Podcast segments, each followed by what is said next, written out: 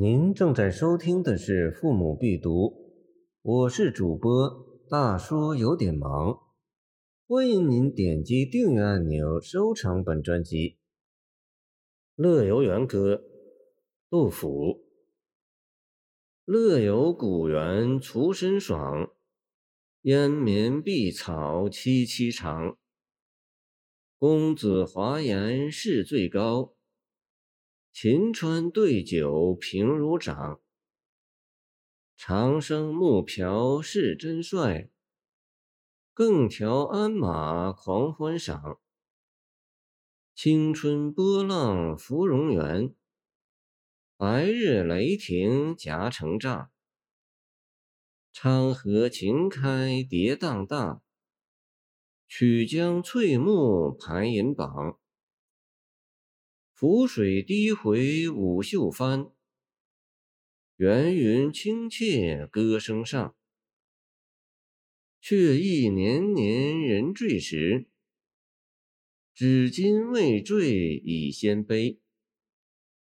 数尽白发那抛得，百伐身悲亦不辞。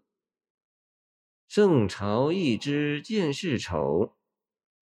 一物自和黄天慈，此身饮罢无归处，独立苍茫自咏诗。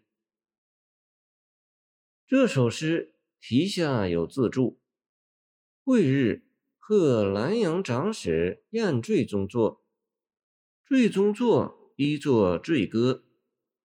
注语在全诗中有举足轻重的作用。是理解全诗的钥匙。乐游原即乐游原，在长安东南郊，汉宣帝所建，其地高广，四望宽敞。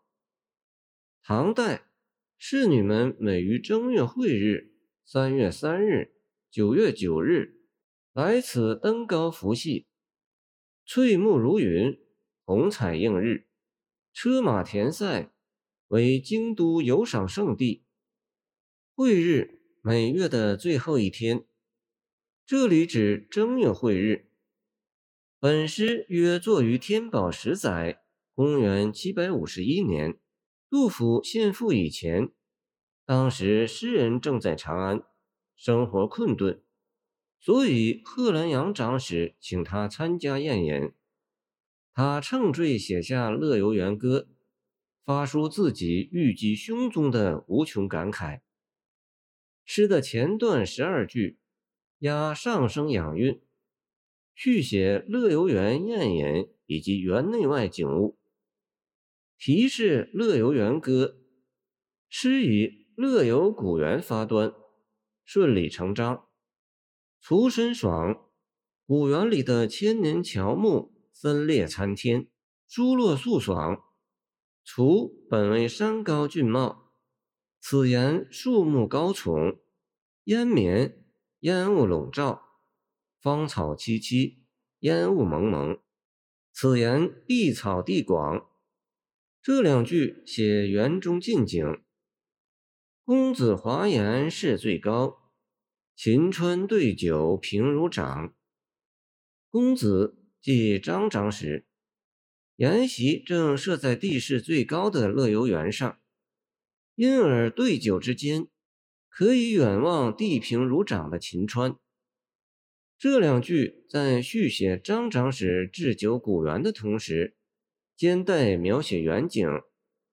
长生木瓢两句是说酒宴上主人用长生木的酒瓢招待客人，表示真诚直率。宴后，主人调息马鞍，让客人骑马尽情游赏。以上六句，首序杨长史的原宴。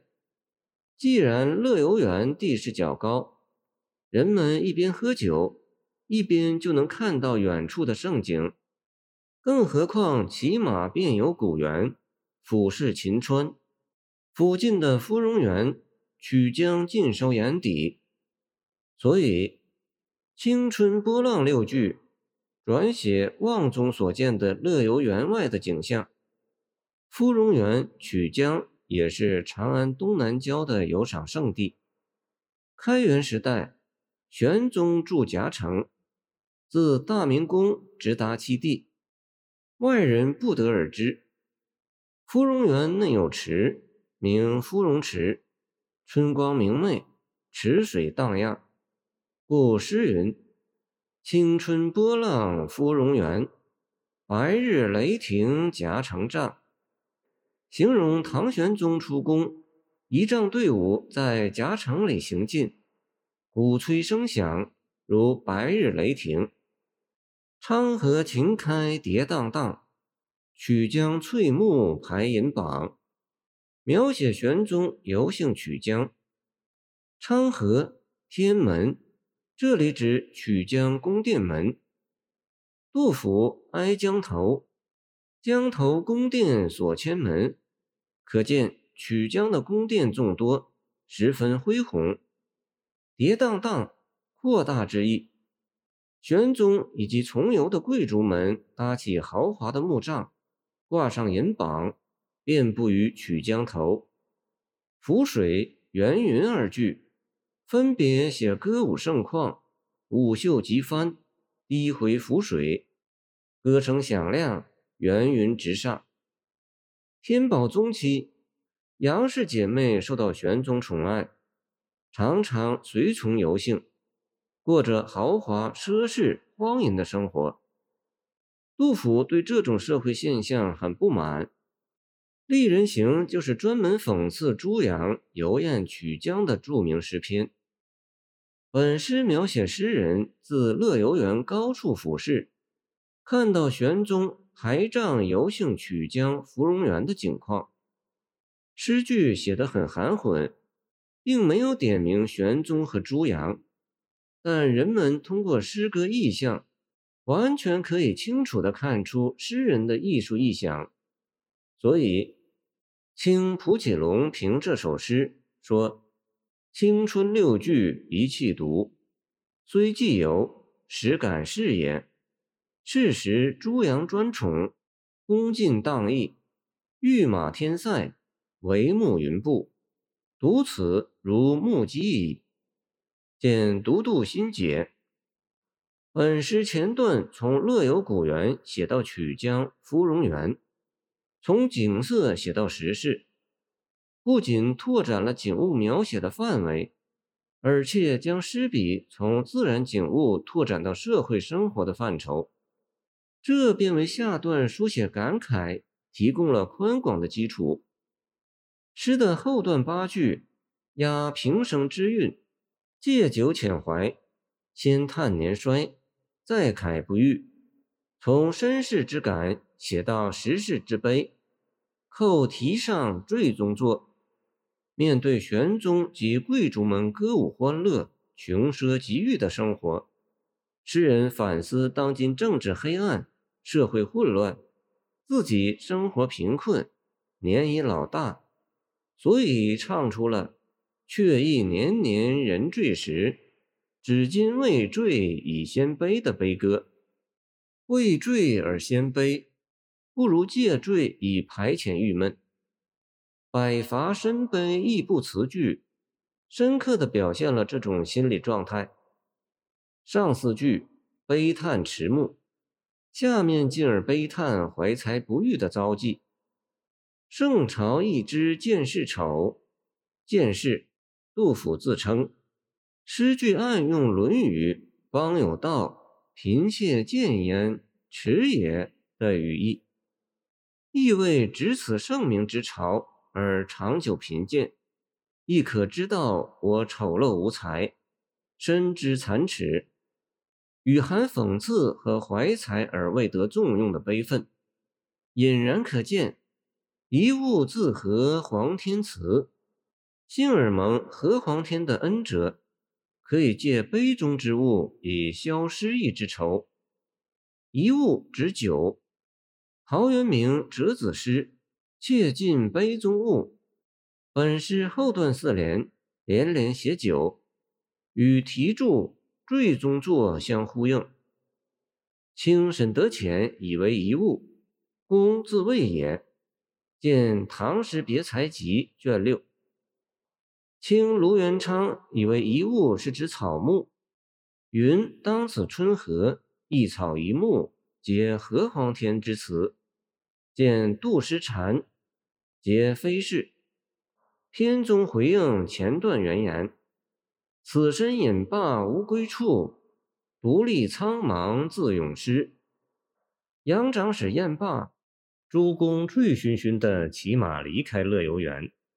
独独诗人思绪翻腾，感慨万千，立在园中，面对苍茫的暮色，涌出了这首诗。全诗感慨细枝。包含着多层次的感慨，有时不我与，年华已逝的悲叹，有久处贫贱，怀才不遇的愤慨，也有政治昏暗，时事紊乱的忧虑，大有轰动不可坠之势。所以，南宋刘辰翁读到这首诗的结尾时说：“每诵此节，不自堪。”见。虚息评点选注杜工不及，所评极为恰当。人们读此诗，读此尾句，却有不胜悲慨之感。诗人的艺术想象是循着当年有感的思路发展、生发开去的。整篇诗思由圆宴远景和借酒遣悲两部分组合而成。符合寂景生情的艺术构思的规律，加以景物描写和情感书写的层次感非常强烈，诗意的分段和诗韵的转换配合默契，从而构成本诗艺术结构齐整和层进的鲜明特征。全诗由言隐有赏的生活琐事，联系到贵气专宠的国家大事。由个人身世之慨发展到时事之叹，时事气势磅礴，包蕴深远，具有震撼人心的艺术力量，足以成为传颂千古的名作。感谢您的收听，我的 QQ 号码幺七二二九二二幺三零，希望您继续收听我们的后续节目。如果您喜欢我的作品，请关注我吧。